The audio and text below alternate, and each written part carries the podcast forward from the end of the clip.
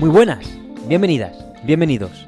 Por novena octava semana, ya uno no lo sabe, a Mesón Sol, programa de videojuegos que busca aliviaros la resaca del E3 muy rápidamente.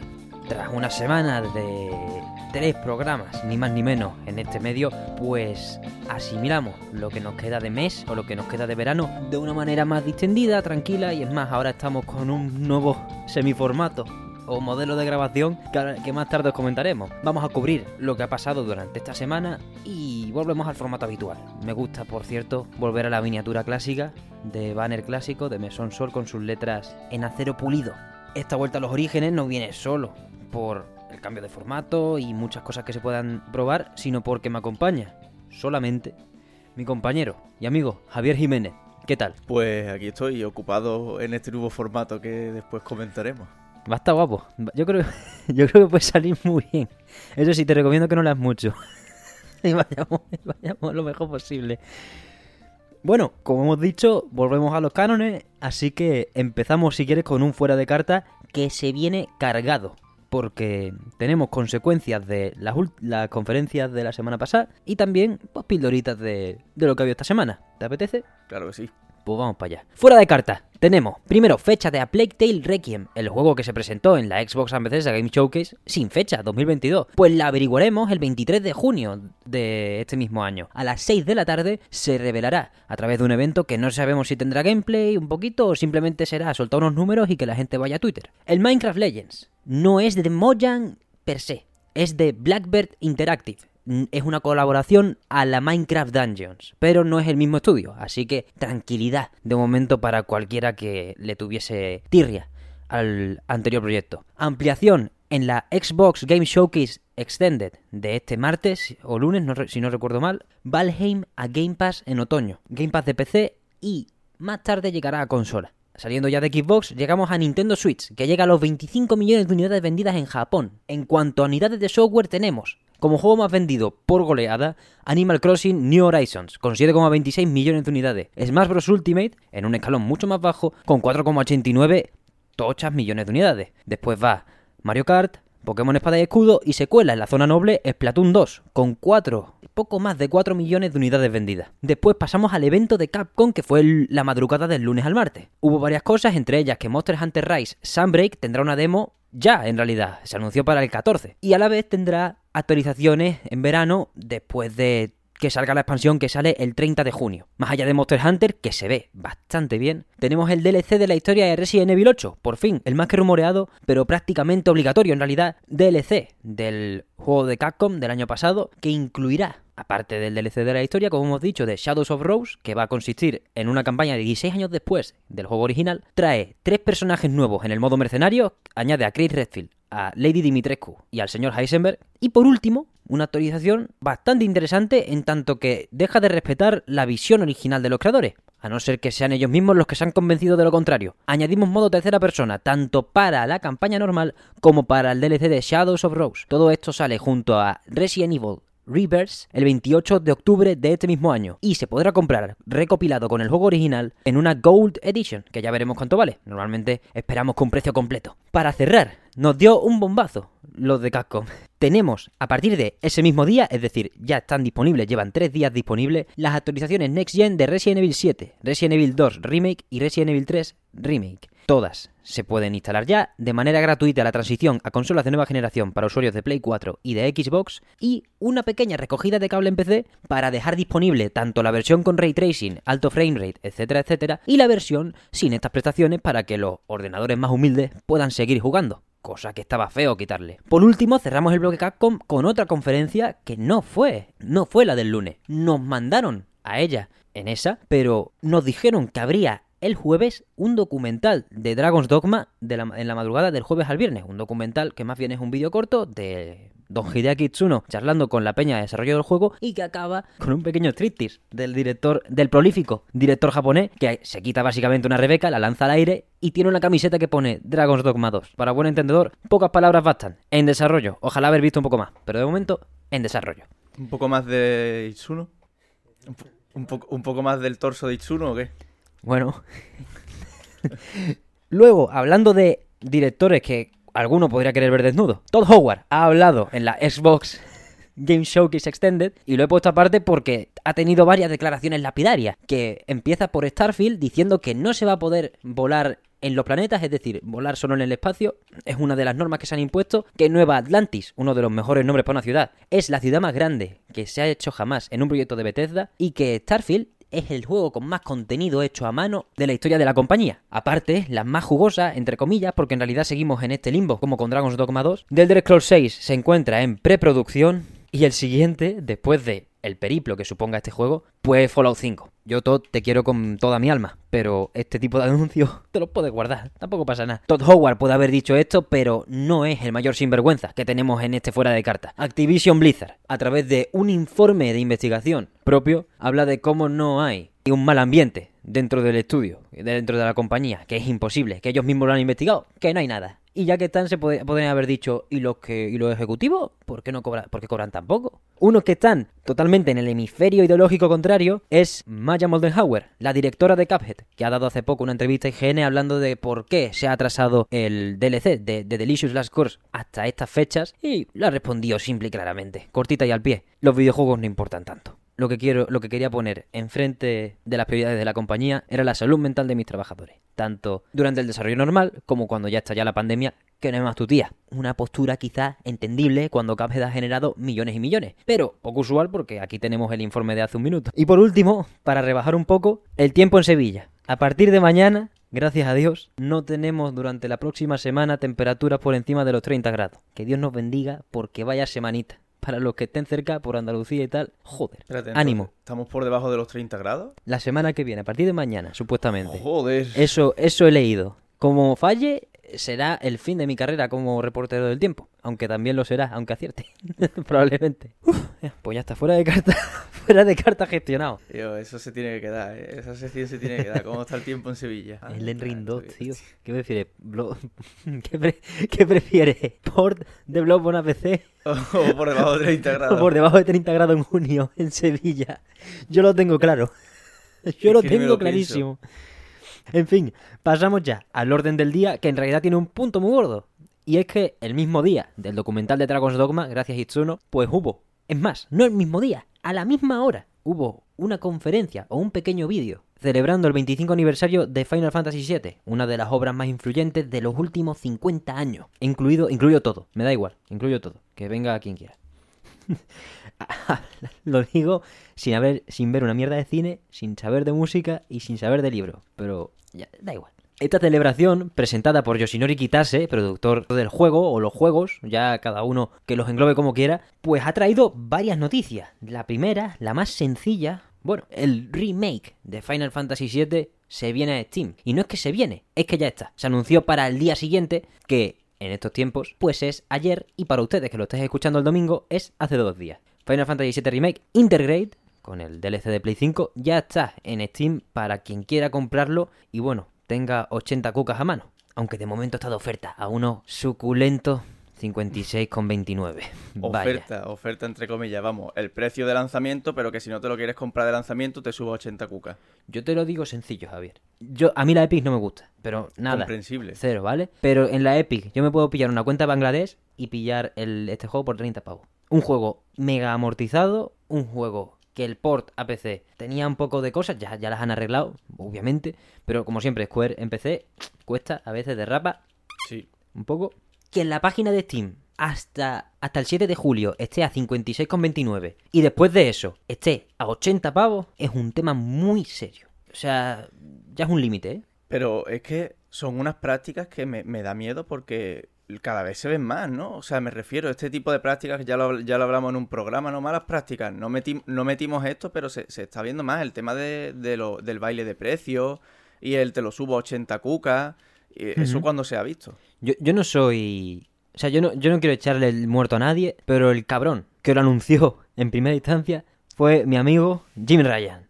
Cuando presentó la Play 5 dijo, Returnal 80 cuca. Es básicamente querer que juegue menos gente tu puto juego. Porque Returnal no es un juego que se venda fácil, bajo mi punto de vista. Y es más, seguro que se ha plasmado por desgracia en las ventas, siendo un gran juego. No es un juego de 80 pavos, porque a priori ningún juego es de 80 pavos. O sea, muy guapo, me lo tienes que poner. No, nada. Es que nada. No, no, no. Es que no se me ocurre ningún juego por el que tú puedas decir 80 pavos si no es una edición especial, edición estándar.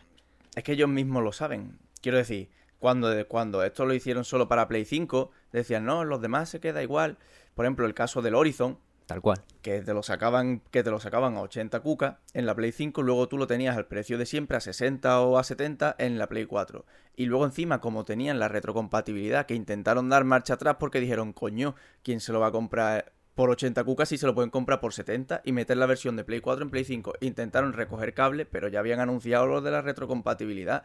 Es que ni ellos mismos saben por dónde meterla esto. Eso fue una liada de pelotas, porque además quisieron cobrar 10 pavos al final, con carácter retroactivo, al, al salto Next Gen del Horizon. Ya lo, lo consiguieron pegar con el Ghost of Tsushima y el Death Stranding, porque no habían hablado. Pero es que los muy bocazas, en la presentación de Play 5, ya dijeron que el Forbidden West iba a ser salto gratis. Claro. Creo que hablaron de muchos juegos iban a ser el salto gratis, incluyendo el Horizon. Pero al final se ha quedado nada más que el Horizon y los Resident Evil, como hemos dicho en el fuera de cartas. Porque esto ya también depende de las distintas compañías. Pero que un exclusivo de Sony fuese a ser 10 cucas ahí al contador, sin nada especial, porque todavía en el of Tsushima y en el Death Stranding te dicen, no, trae cosita nueva, no sé qué, que tus putos muertos. o sea, cobrarme 10 pavos por un juego que ya paga a precio completo o al precio que sea, por saltar a tu consola más nueva, joder, yo que sé, cuítame un poco, tío, que me, me acabo de dejar 500 pavos en tu consola, ma- macho. Como curiosidad, el Final Fantasy VII precisamente es de los que, incluso con la versión Intergrade, es de los que sí se actualiza gratuitamente a Play 5 si tienes la versión de Play 4. Incluye,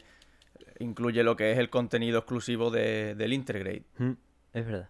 Cada uno hace lo que ve, realmente no, no hay, eso es lo peor, que no hay un consenso, no hay nada. Y, y no saben, no saben cada una cómo lo hace. Una te lo incluye, otra no. Y, y lo peor de todo, lo peor de todo no es eso. Lo peor de todo es que tienes que, que tienes que estar muy metido para enterarte de quién lo incluye y quién no. Si tú eres una persona que le total. interesa menos el mundillo, tú dices, voy a jugarme tal juego, no sé qué. Porque tampoco tienes que ser que estás todo el día mamando videojuegos ni ser aquí. ¿Sabes? Tienes derecho a disfrutar de otra forma y no te vas a enterar, no lo vas a saber.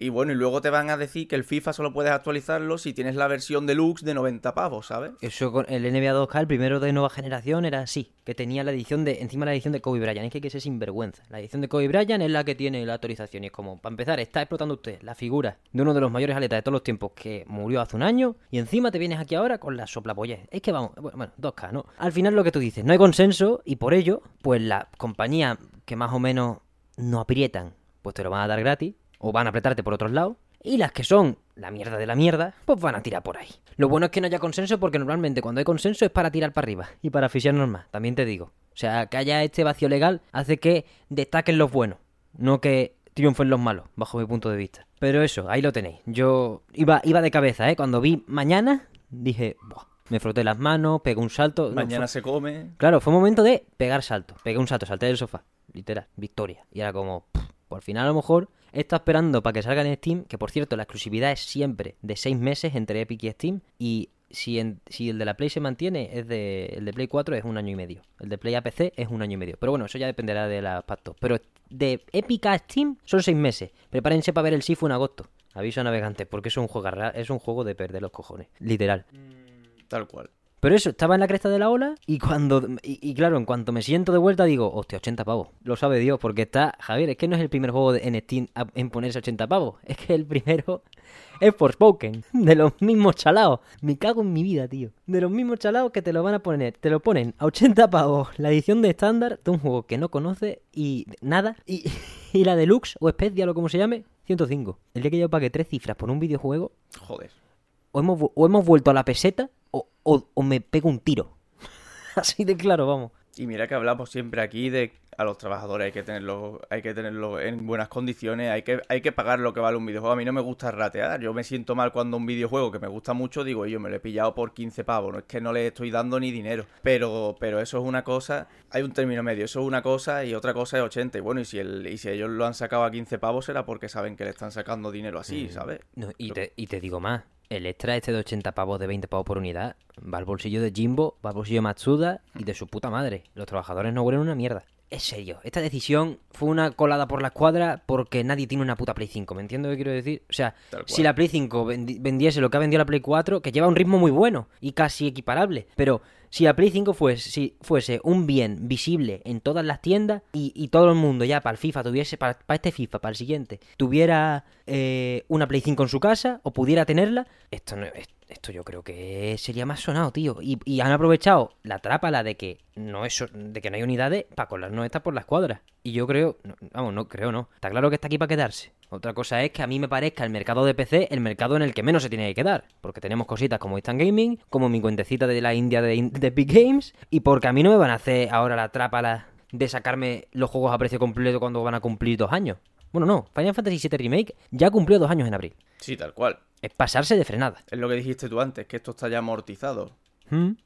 Sacártelo a este precio es innecesario y más para Square. Coño, y, y barriendo para mi casa. Bayoneta. 4K, 60 FPS, el porta PC, 20 pavos. ¿Qué te va a sacar? ¿40? ¿Qué coño? A, a 40 bayoneta no vende un carajo. Tienes que bajar listón. 20 es el precio de polla. De juego de no sé qué coño jugar. Tengo 20 euros. No tienes 40. Cuando no sabes qué jugar no tienes 40. 20, 15, lo que sea. Y ni están Gaming a 10 pavos bayoneta o a 5. Quiero decir, tenemos que tirar por allí. Lo que no puede ser es que me vengan con, con el cuento de que no, los desarrollos ahora son muy caros, no sé qué. Ya, hijo. Y, miro el informe financiero tuyo, que me lo das entero, me das todo el Excel y veo el, el bonus que tienes de beneficio y el año de récord de beneficios que tiene y digo, ah, son más caros, pero también consiguen más pasta de alguna manera, ¿eh? Amigo, esto lo tendrá que gastar. Aquí la intención de, de igualar por arriba todo el rato para nosotros es seria. Eh, eh, serio ya va para... No, no va a protestar, sino para eso. Cuentecita a tomar por culo.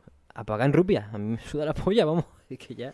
Es que en verdad te- es lo que- y es eso y te sentirías mal si fuera si se lo estuvieras haciendo, pero coño, que es Square, ¿sabes? Claro, coño, al, a un indie, yo qué sé, Exacto. al, al Tunic. No le ratees. No le rateo, al Tunic si me gusta 30 cucas, si no Game Pass, ya está. Lo que vale, ya está, yo no le rateo, pero Square, tío, que me ha sacado un juego de hace dos años, que sí que es un juegazo, pero que lo sacaste hace dos años, que ha vendido lo invendible, que lo ha sacado por la Play 5, que lo ha sacado en la Epic Game, que te han soltado la pasta por sacarlo seis meses antes, ya lo sacas. Venga, ya, Es que van a mesa, los desarrollos de Square, años yendo a mesa puesta. El Avengers, antes de No salir, empecemos, ¿eh? estaba apagado.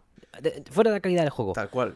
Porque Disney morterada y, y, y- Sony morterada por el Spider-Man exclusivo. Luego, el Guardianes de la Galaxia, Disney morterada y Game Pass morterada. Porque no, no fue de salida en Game Pass, pero más tarde, lo que sea, me- menos morterada porque al final entraría en Game Pass, entró en Game Pass a la, a la Outriders, que fue al estamparse, dijo, oye, hay que buscarse vías para, para no quedarnos aquí en el olvido y rascar lo que sea, aunque sea engagement. Aún La así eso se lo han pegado, ¿eh? Vamos, Sí, según en palabras de la propia Square se la, se la han pegado, se les ha Mm. dado pérdida. Bueno, el Avenger todavía da pérdida. Yo no diría que de pérdida Guardianes, ¿eh? Yo, yo es que Quizá Square Guardianes también... no, quizá Guardianes no, pero el Avenger No, el da, Avenger. pérdida, da pérdida.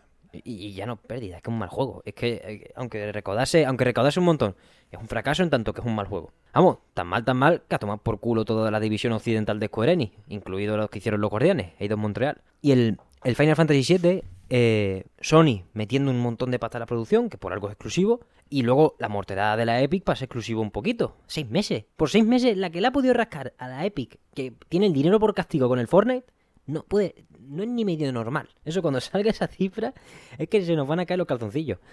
Pero, mientras tanto, pues tenemos que aguantar pues este tipo de conducta. Hay otras muchas que se anunciaron en esta en esta conferencia o que venían tan relacionadas con anuncios de esta conferencia que os voy a contar. Actualización antes de lo gordo, actualización de Final Fantasy VII de First Soldier o First Soldier, no sé si tiene artículo. El Battle Royale de móvil de Final Fantasy VII, que no está mal, que no está mal. El problema, que está en móvil, o sea, un juego de móvil para rascarte ahí, pero jugablemente, oye, mira, a los que han cogido, al menos tienen cariño por su trabajo. Los que no tienen cariño por su trabajo son los cabrones de Final Fantasy VII Ever Crisis. Hablamos en este programa de este juego, de que lo que podría ser, del modelo que podría adoptar. Es verdad que ha adoptado un modelo del que hablamos más o menos, que los personajes son gratis, porque tienes que hacer la historia de Final Fantasy VII, y las microtransacciones vienen de, de cosméticos, Armita. armas tochas, skin. Al final, un poco irrelevante, o mucho más irrelevante que tener que pulear al cloud de un puto gachapón.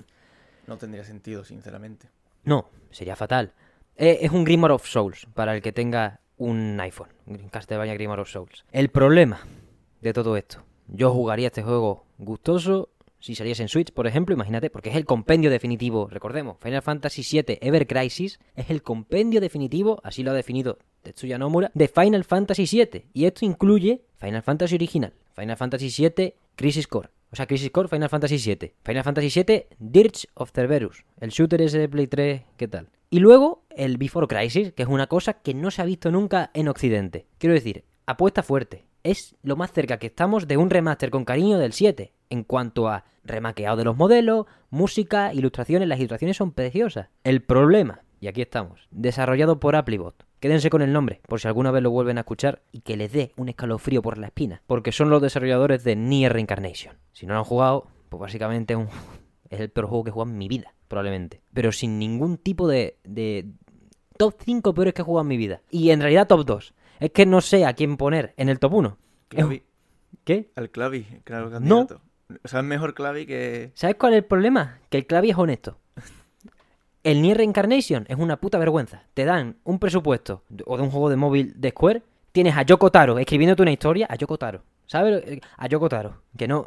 A Yoko Taro, señores. Que no, que no hay, que no hay excusa. Tienes a Yoko Taro escribiéndote una historia y tú decides hacer un juego que se basa en que tú puleas los personajes por el cachapón, los que sean, 2B, A2, el, el Nier joven, Kainé, su puñetera madre, los que quieras. Son todos increíbles personajes y no en este juego. O también, un poco sí, porque la historia es buena. El problema es cuando tú dices, hostia, me acabo de pulear a la 2B con una katana del copón a jugar. Amigo, vete al autómata. Vete al autómata y huye. Sal corriendo. Porque este juego no va de nada. Este juego no es un juego. Este juego es una barra que se recarga sola y cuando y entonces cuando se recarga sola en la pantalla la vez, eh, todo el rato moviéndose despacito, no tú no te creas que esto te va a pedir ritmo, tú despacito. Tú no te preocupes, ¿eh? tú estás aquí para pa morirte, yo qué sé. Una barra que se carga despacito y, y cuando se va cargando habilita unos botones, tres, Uh, tres botones tres opciones. que tienes que pulsar en orden, Wow. sin límite, o sea, sin límite de tiempo, no la cagas y pulsar el botón activa una animación de mierda. O sea, eh, es muy difícil de lo que estáis escuchando quizá dice, bueno, esto fuera eso. Jugadlo. Jugadlo. Es gratis. Es gratis. En donde queráis. Si vuestro móvil es de 64 bits, que casi todos los modernos lo son, permite jugar Nier Reincarnation. Y no es divertido. No está bien hecho. Es una oportunidad perdida una vez más. Es otra ñapa que le cuelan al pobre Yokotaro y no veo la luz al final del túnel para él. Pero aparte de eso, lo que veníamos a decir es que Applebot pues hace este Final Fantasy VII y pues ha visto que en verdad no tenía que retocar su sistema y ha hecho 1-1 lo mismo. Barrita que se recarga, tres botones en el lado que brillan cuando toca pulsarlo. Brillan, es que además brillan lento. Es como el juego no va a 15 frames, pero las animaciones son excesivamente lentas para que se dé cuenta hasta tu puñetera abuela que ese, ese botón quizás puedes pulsarlo. ¿Te va a producir satisfacción? Pues no, porque es pulsarlo y quedarte mirando.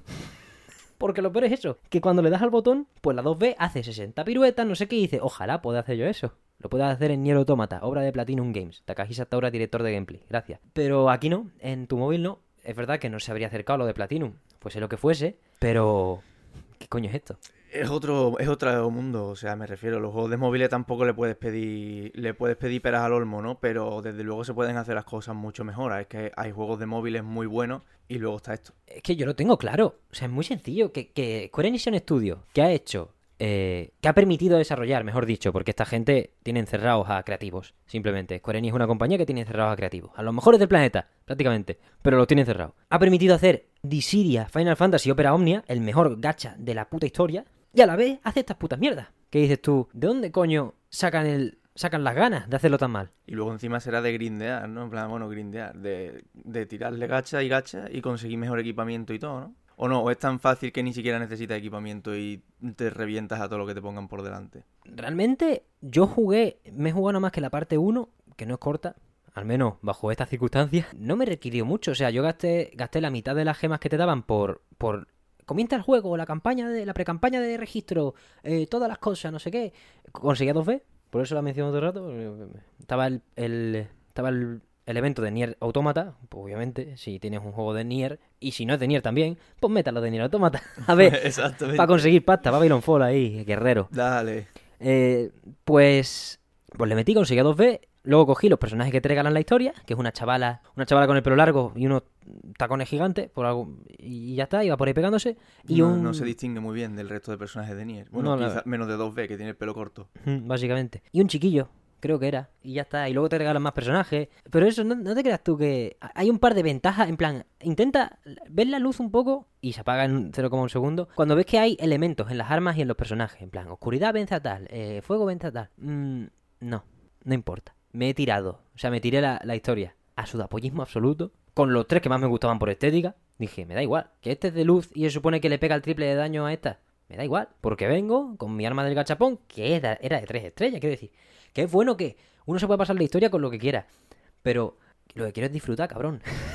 lo que quiero es disfrutar pasándomela. Porque habría disfrutado más de esto si fuese como cierta parte de Nier Replicant, en la que te vas a un bosque y lo único que haces es leer texto, básicamente, que, que con esta basura. Y bueno, ya dejando de hablar ya del pobre, porque está hundido, o sea, claramente, no, no es de los típicos que dice que viene alguien acostumbrado a los juegos de consola o a los juegos de PC y dice, buah, es que es una mierda, porque los juegos de móvil son una mierda. No, no, no, ni mucho menos. Pero Omnia ya lo hemos dicho, hasta Fire Emblem Heroes, por Dios, que, que, que hace una versión light, mal, muy resumida de lo que es un juego de estrategia por turno, muy, muy resumida en mega cueta, que mogollón de gachas que son amistosos con la gente, en tanto que se lo puede pasar bien jugando y que te dan tiraditas y tal. Más de la propia Square tienes el Sino Alice también, que yo no lo he jugado, tampoco voy a decir que sea buenísimo, Otro, buenísimo, pero...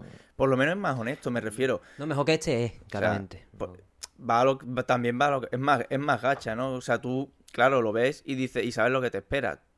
Tú ves el, el Reincarnation y te esperas una cosa que te pegas la reo contra hostia. A mí no me importaría que fuese un gacha como el Genshin, ¿eh? Ya está. O sea, es el, es el pacto que hemos firmado. Si el gachapón tiene buen gameplay, por la presente me lo voy a fumar. Firmado todos los gamers. Ya está. O sea, otra cosa es que nosotros lo hagamos en concreto. Pero cada uno tiene sus debilidades y sus cosas. Por ejemplo, el Genshin yo caí y otra gente caerá con el Zenless Zone Zero, el, el shooter de mi joyo también. O con el Honkai siguiente, Star Rail. Cada uno tiene su caída, su cosita, no pasa nada, o caen todas y lo pruebas, no pasa nada por probarlo todo. Y al final, tus datos lo tienen, tus datos lo tienen, tú tranquilo. No te va, no te estás escondiendo, no te va a conseguir ocultar de nadie. La cuestión es que que al menos nos escojan los datos con cariño, ¿no? No que me los vendan a la misma base de datos que lo hace Joyoverse, que ya no se llama mi joyo, que se me ha ido, pero me metan, pues, este juego que no es un juego. Es el problema es que no es un juego. Y Final Fantasy VII, Ever Crisis, por desgracia, parece que no va a ser un juego tampoco. Lo bueno de este juego, que al tener más presupuesto y, de pe y pesar más, aunque estemos hablando del otro, una historia de Yokotaro, pesar más el misticismo de la historia original y de adaptar todo Final Fantasy VII, pues va a pesar menos esta puta basura. La noticia, aparte de que es un juego de Applebot, que esto, eso creo que ya se sabía, es que tendremos beta cerrada este año. Beta para un juego de móvil, Dios. Mm. Al, normalmente es píllatela, pega por ahí y, y, y dime qué te parece. Si tampoco. Pero bueno, a lo mejor me registro, ¿eh? Para rajar más. Pero no, me apetece, porque, como he dicho siempre, hablar mal de juego es malo para el alma. Pero es que este. Pero te digo una cosa, ¿eh? No, no es mal, o sea, no es mal. A ver, matizo aquí mucho, me refiero. Que será una mierda de juego y el gameplay será basuresco. Pero lo que tú has dicho, si tiene valor como en cuanto a que te puedes fumar el lore entero de Final Fantasy VII, cosa que ahora mismo tienes que cogerlo por muchos pedacitos muy liosos, ahí lo tienes todo el tirón. Si te lo tomas como una peliculita. Pequeño matiz, un episodio al mes. Mamens. Se me había olvidado. Es que. Es que tiene todo. O sea, para ver acabar este juego, según como se lo planteen, podríamos tener que esperar hasta la tercera parte del remake de Final Fantasy VII. No te extrañe que lo cuadren así. Capaces. Pero bueno, pasamos a otra noticia, a las buenas. Vamos. Porque os vengo a hablar de Crisis Core Final Fantasy VII Reunion. This winter, este invierno, Navidades, noviembre, mañana. No, Ma mañana no. mañana, Estamos mañana. a 40 grados. Pero ya mismo, ya mismo, me cago en la leche. Ya Winter mismo is coming. se viene la precuela, que estaba encerrada en la PSP, no en la PS Vita, en la PSP. De Final Fantasy VII, escrita por el maestro Kazushige Nojima, como todo lo de Final Fantasy VII, y que nos habla del maestro Zack. Vamos, yo lo llamo maestro, pero es- se llama Zack a seca, pero lo llamo maestro porque es la polla. Este tío es impresionante. Sale al final de la primera parte del remake. Es buenísimo. Yo recomendaría, sin reservas, Final Fa Crisis Core, Final Fantasy VII, el original, si no fuese por cierta mecánica, que según los trailers que hemos visto, pues la van a mantener. Pero antes, vamos a, quiero hablar de, de, la, de las nuevas características que va a presentar. Básicamente es un remaster, lo contemplan en, el, en la nota de prensa de Square. Hablan de remaster, no... O sea, probablemente la típica, como el remake de Final Fantasy, te meterán cositas, porque se llama Reunion. Cuidado. O sea, aquí puede haber un poquito de edit, porque Nojima está escribiendo todos estos años. Algo tendrá nuevo. Pero lo justo, lo justo. Remaster, porque incluye nuevos modelos 3D, por supuesto. Esto sale, por cierto, en PC, Xbox, Series X, S, PS4, PS5, Nintendo Switch y no me queda ninguna. Porque la Xbox One creo que se cae. Y si no, yo creo que entra, en realidad. Pero bueno, todas las plataformas. Extraño porque al final es un poco panfleto para que te compres el remake de Final Fantasy y Xbox está huérfana de momento de este juego. Ya veremos qué pasa en el futuro. Pero bueno, que me voy por las ramas. Este juego trae nuevos modelos 3D, todos los diálogos con actuación, tanto en japonés, imagino, como en inglés, más no nos llegará. Nueva interfaz, nuevos entornos, todo rescalado, más bonito tal. Mejor control de la cámara y del propio Zack, gracias, porque vaya. Y luego, facilidades para esquipear cinemáticas y diálogos para darle varias vueltas o lo que te dé la gana, que no recordaba que la PSP no lo traía, porque en realidad la- lo más guapo de lo guapo del juego es la historia. Eso te iba a decir. Yo creo que, bueno, kipear, hombre, no sé. El que se haya visto muchas veces, pues Eso. puede, puede ir pasando. Y lo que puede ser más guapo, sobre todo sabiendo que es Square y que en esto le pone mucho cariño, arreglos de la banda sonora al completo. La última característica que anuncian es que han optimizado ciertos sistemas. Ciertos sistemas que a los jugadores de Crisis Core Final Fantasy VII pues nos ha llevado por la calle de la amargura la- todas las veces que lo hayamos jugado. Yo lo he jugado nada más que una, ¿eh? porque no aguantaba esa mierda. Hablo de la Digital Mind Wave, DMW para los amigos. Y para el juego también. Lo llama todo el rato DMW. Y ya está. Es. Me he visto. estado en la Wikipedia leyendo cómo lo describen. Y al final he hecho un párrafo resumido. Lo he tenido que escribir. Porque si no, no sé explicarlo. Es una randomización de los pensamientos de Zack. Que se traducen en bufos, ataques especiales o subir de nivel. Me explico. Zack. Obviamente esto es un juego inclinado hacia la historia. Y aquí los que estaban desarrollando el juego, pues decidieron darle un peso a los personajes ausentes en la en, el campo de batalla. Y bueno, pues tienes una foto de una foto de Aerith, una foto de Sephiroth, una foto del maestro del Zack, que no me acuerdo cómo se llama, una foto del Cloud, varias. Y van y arriba en la esquina superior izquierda tienes una ruleta que va pasando fotos de los personajes con números al lado. Según donde pare, mientras tú te pegas en modo hack and slash eh, disfrutoncillo, pues el daño que hagas depende de una ruleta. Que puedas hacer un ataque especial depende de una ruleta. Y la mayor putada, que puedas subir de nivel, depende de una ruleta. Entonces, farmear en este juego era la mierda. Pero encima era obligatorio, porque obviamente los combates obligatorios no te iban a dejar en una posición favorable para seguir avanzando. Entonces tenías que mendigar niveles. Si te tocaba un ataque especial, cuando ya estabas buscando nada más que niveles, estaba en plan, por favor, ayuda. Porque era RNG puro. Como mucho, muchas mecánicas de los Final Fantasy de entre 2005 y 2015 que, que fracasan o, o- chocan a mucha gente. Fracasar no, por Dios. Pero chocan a mucha gente porque Square lo deja todo al caos primigenio. Y de momento Oye, tiene su encanto, ¿eh? Mira, es que está guapo porque yo entiendo que digan, no, Zack es un soldado y a los soldados los han instruido para que a través de los recuerdos de su pasado obtengan la fuerza, ¿no? El ahínco para seguir luchando. Eso es la polla, eso es frase Final Fantasy. O sea, e- eso, bien explicado, ¿no? Como lo he dicho yo ahora, eso es frase Final Fantasy. Eso, eso ha salido, no ha salido de Hironobu Sakaguchi, pero de ahí, de, del mismo árbol. ¿Sabes? O son otras personas ya, pero ha salido del mismo árbol del bien contra el mal, de la lucha por excelencia y de todo, todo lo bonito. Pero cabrón, quítame la ruleta entera. O sea, hazme, dame permiso para un par de cositas. Quiero decir que cada, si salen tres seguidas iguales, dame otra. Si sale, si, si me ves muy bajo para una para cierto acto, pues méteme niveles. Cos- Cosa, quality of life, al yo, final. Yo sacaría lo del nivel. Plan, deja el resto, o de- deja el Tal resto y saca, cual. y saca el subir de nivel. Sube de nivel como se ha subido siempre y lo otro déjalo aleatorio si quieres. O sea, yo le veo el encanto, pero lo de subir de nivel no. Es que es bonito, por ejemplo, porque esto no solo es. Está randomizado cuando tienes que farmear. Pero en ciertas partes del juego, obligatoria, la ruleta sí está conchavada con el juego, a favor de que te indique que Zack está pensando en cierta persona cuando ocurre algo. Y eso está muy guapo. Hay ciertas escenas en las que piensan a Eric que dice, hostia, si no tuviese esta puta ruleta, yo estaría mi rollo. Y de repente el pobre está aquí sufriendo porque la novia está a tomar por culo. Y es como, buah, buah, buah, espérate, espérate, espérate. Me voy a colocar, me voy a sentar, voy a respirar un ratito y ya seguimos jugando. Pero no me lo randomices todo el rato, pónmelo La ruleta scriptada es buena, en tanto que añade peso narrativo y el final de Crisis Core, no voy a hablar porque el remaster ya, está aquí, pero e- e- es Dios, es increíble. La ruleta en ese, en ese, en ese momento es Michael Jordan. El resto del juego, pues no voy a decir ningún jugador, pobrecillo, de la NBA, que ya se ha acabado, se acabó ayer, vamos a dejarlo tranquilo. Pero eso, sistema optimizado, dicen, más les vale. En estos tiempos difícil es que ciertas personas, cierto sector de, de los gamers voy a dejar de meterme con la gente. Voy a, voy a, dejarlo ahí. Eh, voy a dejarlo ahí. Eh, admitan esto. Es muy difícil. Yo, de, de calle, en Switch. Oh, lo sabe Dios, vamos. Haya ruleta, ruleto. Esto, este juego no se lo puede perder nadie. Eso es así. Depende del precio, ¿eh? Que ya me está escuchando Square y está tomando nota y dice 50 pavos. 49,99. Y más, y más. Un juego, un juego de PSP, ¿sabes?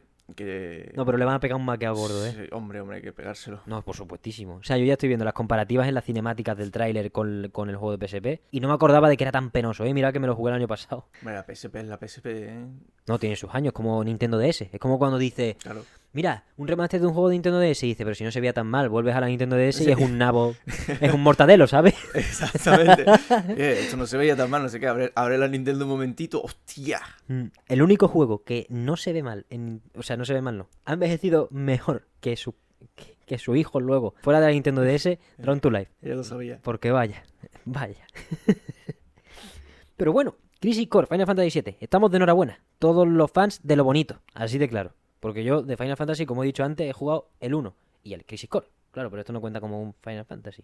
Hay que estar contento. Con este juego hay que estar contento porque muy difícil lo tienen. O sea, me lo tienen que poner a 60 pavos para que yo me cabré, básicamente. Yo me lo Ya. tendré que jugar, ¿no? O sea, primero porque me interesa, segundo porque, coño, no me enteré de una mierda del final de la primera parte del remake. Así que hay que darle, hay que darle. Pues a ver si, a ver si suerte. Y no te tienes que ver las películas tampoco. Que por Joder. cierto, las películas de Apple Children también están adaptadas en Ever Crisis. Así que todo el pack. Me gusta, no sé, Javier. Se viene buena Navidad con Crisis Core. Hombre, Y el Zack es que Zack es la mejor persona. Es que, es que te va a encantar. Te va a encantar. Es el put... es, es Dios. Es la polla, tío. Es, es muy bueno. Puto Final Fantasy de cabrón Square. ¿Por qué son tan malos con nosotros, tío? ¿Por qué no pueden ser como Capcom? Cago la leche, tío. todo Capcom se ha redimido, ¿eh? También ha Sí, sí, tenido su sí. época oscura. No, por supuestísimo, pero es que Square es una época oscura. si quieres pasamos ya al bombazo final. Tiene menos que contar que Crisis Core, pues yo me quería explayar un poco en, Sí, sí. en las aventuras de Zack, pero pasamos ya al bombazo final. Obviamente que vaya- vayamos a tener las aventuras del maestro este invierno tiene algo que ver, como tú has dicho, con ese final de Final Fantasy VII Remake y con lo que se viene en Final Fantasy VII Rebirth. Next Winter, invierno de 2023. Todavía no lo tenemos que creer. Las salidas, los retrasos. Recordemos qué pasó con la primera parte. Obviamente esto es una situación distinta en tanto que ya las bases están asentadas. Y el propio Tetsuya Nomura ha hablado de cómo ya hay gente trabajando en la tercera y última. Porque ayer también se confirmó, lo confirmó Yoshinori Kitase, que esto va a ser una trilogía. Cero especulación ya. Obviamente habrá algún capitulito travieso, rollo Intergrade, Sí, sí. entre, entre la 2 y la 3. Y ya tenemos una cosa como el Crisis Core para tapar también. Y verás cuando te saquen el capitulito que en vez de controlar a la, a la Yuni, ¿cómo se llama? la- Yuffie.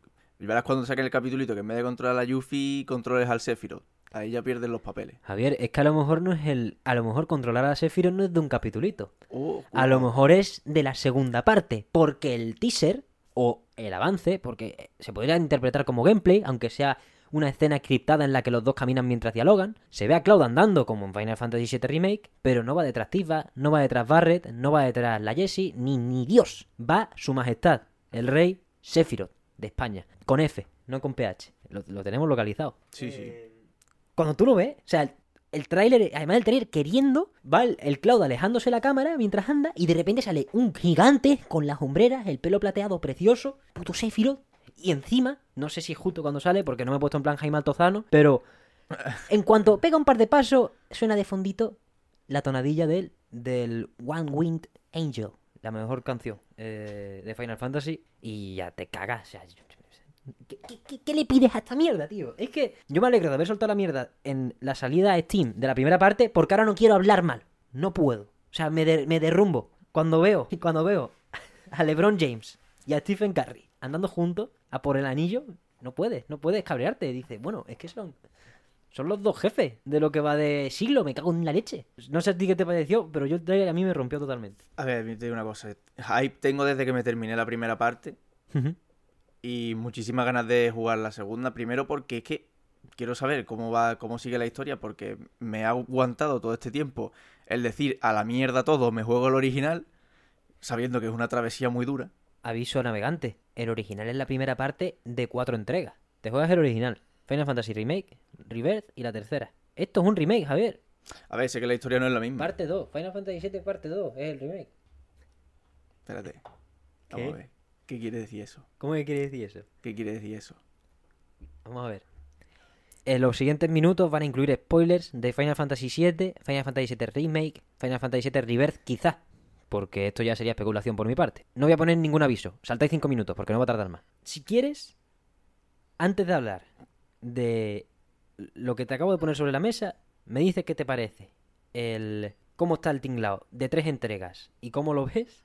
Y te hablo de, pues, el responsable de lo que te acabo de decir. Espérate, de que son cuatro. Sí, pero tú dime, Javier, ¿qué te pareció? Puedes habla, habla de. Es Sí. el momento de hablar de Final Fantasy VII Remake. Vale, con bien. libertad, Bien. con libertad de lo que te pareció. Y porque ya, primero han pasado dos años. Y segundo, ya están todos lados. Basta. Eso sí, aquí va a haber un programa extendido cuando todos nos juguemos Final Fantasy VII Remake. Aquí vamos a rajar dos horas de este juego. Pero ahora que ya este tráiler destapa el pastel de cierta cosa, pues tú tienes la total libertad aquí de ponerte porque eres el que se ha pasado el juego. Aquí, expláyate lo que haga falta. Yo quiero saber tu opinión porque nunca te la he preguntado del todo, en profundidad, Sobre el juego. sobre, el- lo que quieras. Modo libre.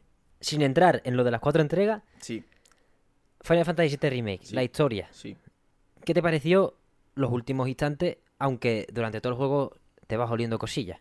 Pero. ¿qué te parecieron los últimos instantes? La Eris que se raya, el Sephiroth que se ríe demasiado. A ver, yo no lo puedo comparar con lo con, ya digo, con el original porque no lo he jugado. Yo sé que dicen, han cambiado cosas de la historia, no sé el qué. Yo sé que al fin eh, eh, al principio todo va bien, ¿no? En plan, primero están los fantasmas, los fantasmas esos todo el juego dando por culo.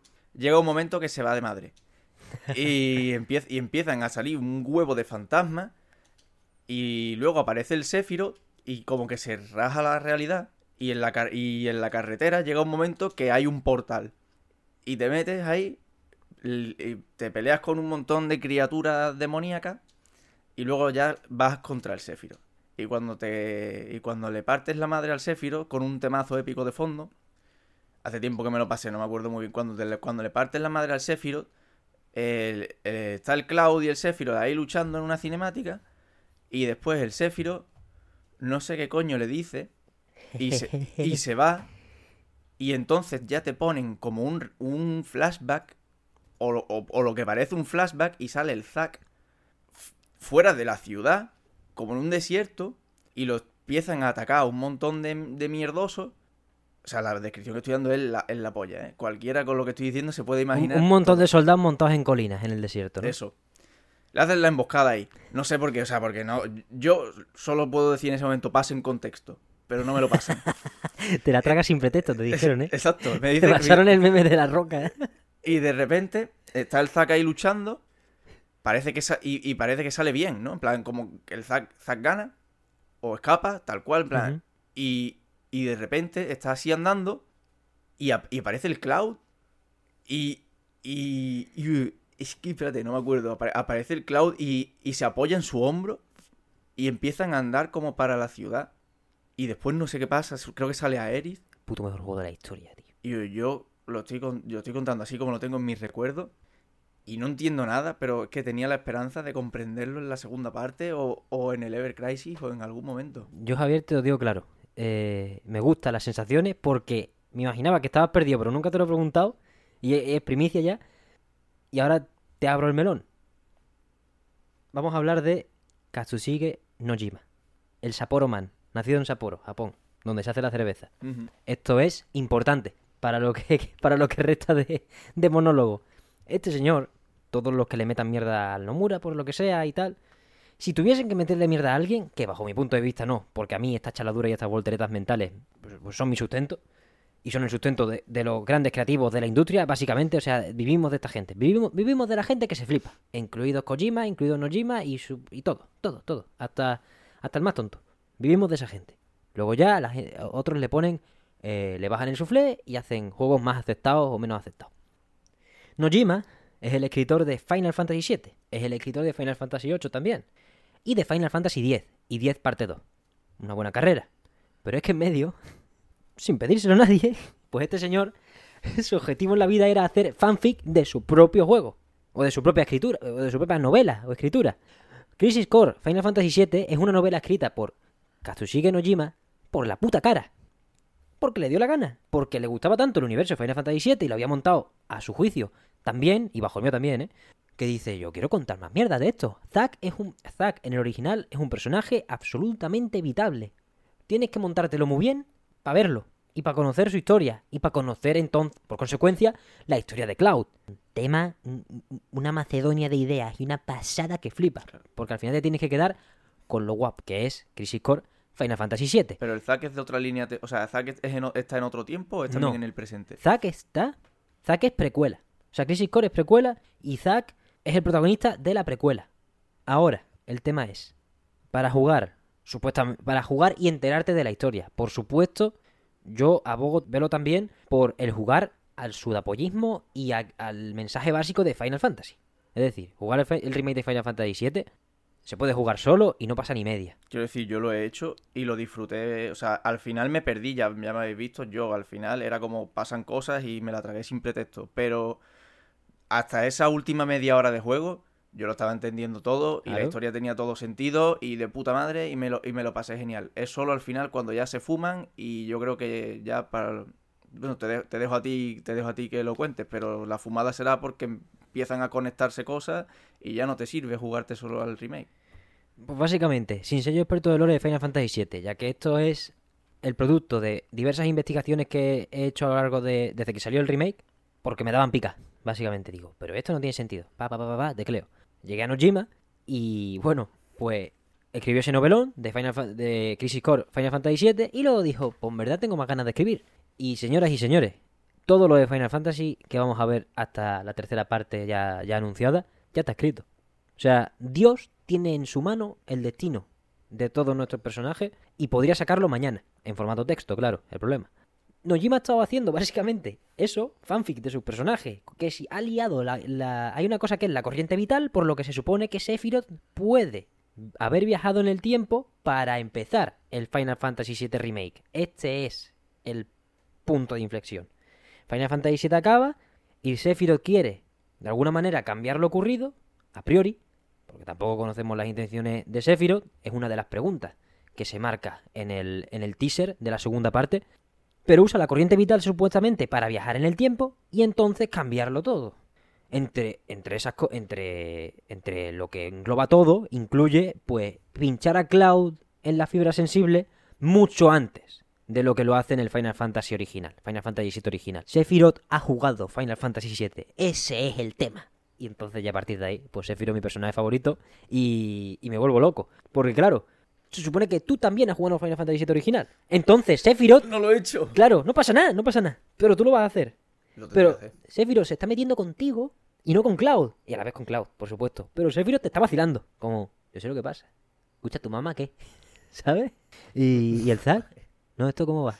Y la Eris ahora, pues, a lo mejor no me la cargo. Ah, ¿es que- ¿ahora qué? Yo ya no sé qué pasarle a la segunda parte. Por supuestísimo. Pero que Sephiroth y Cloud se junten significa un poquito que alguien ha levantado, ha desvelado el plan. O ha desvelado la realidad de que Sephiroth viene de otro sitio. Lo que se puede montar ahí. O sea, lo que se ha montado ya, porque eso está escrito por, por el santo.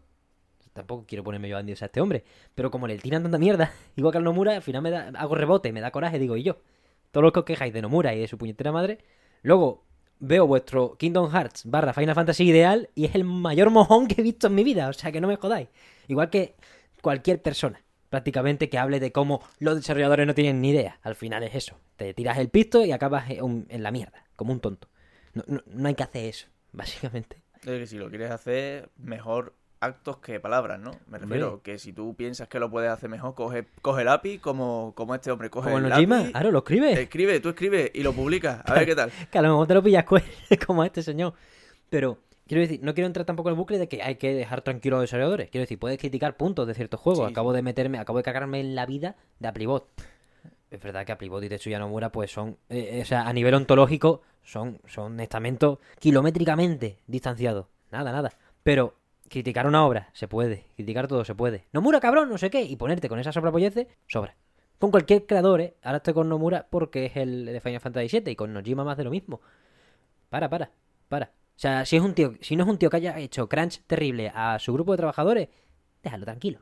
Pero eso, Final Fantasy VII es un bloque compuesto de Original, Remake, Rebirth y como se llama el siguiente. Entre, en medio, Crisis Core, Before Crisis, Cerberus, Ever Crisis si quieres, aunque eso es como se supone que va a ser compendio. Mucho contenido transmedia de manera no forzada, porque al final es eso. La gente habla de cómo se ordeña la máquina, ¿no? Con Final Fantasy VII, pero no, es que esto ya está escrito. Esto lo ha hecho un flipado que no quería conseguir pasta de ellos. Él quería acabar la historia. Pues la va a conseguir, la va a conseguir porque nos vamos a tener que comprar 27 juegos. No, eso está claro, porque Square tampoco es tonta. Pero, quiero decir, Final Fantasy VII Remake o las próximas tres entregas de Final Fantasy VII, como cada uno quiera verlo ya, es un poco como Star Wars o como una saga. Quiero decir, desde que sé eso y desde que me informé de cómo va el tema en Final Fantasy VII Remake, no me parece un juego incompleto. O sea, lo de no episódico, ya ese argumento se cayó en cuanto la gente jugó el juego, bajo mi punto de vista. Sí. Porque para empezar es un juego completísimo, 30 Total. putas horas, 40 horas. Vamos, lo corroboro, ¿eh? ¿no? Yo Ujú. cua- 45 horas le he echado, le he echado 45. para acabármelo en plan sin, eh, sin, sin mierda, en plan 45 horas me ha durado el juego. Me he hecho la- las secundarias, pero eso, 45 minutos la campaña más la secundaria. O sea, 45 minutos o 45 horas. Juego completo. Es un juego hecho y derecho. Es como ver, eh, lo escuché de, de un streamer hace poco, es como ver El Señor de los Anillos, la comunidad del anillo. Es una peli. No te están vendiendo formato episódico. Es una peli de tres putas horas, una obra de arte. Pues Final Fantasy VII Remake, el remake de Final Fantasy VII, es un juego completo. También es una puta obra de arte. Se nos viene la segunda película. Lo malo de estas cosas es que los juegos tratan más que las películas. Y va a tocar remar. Y va a tocar comprar putas consolas en medio. Ya ves. Ese es el principal problema. Ojalá Dios nos diese un servicio en la nube con latencia cero y, y con toda la biblioteca de juegos, sin exclusivos ni pollas. Te digo una cosa, que no lo sé si han dicho de las plataformas, pero me libro. Puede ser que me libre porque 2023 a lo mejor está todavía la Play 4 por ahí. Play 5.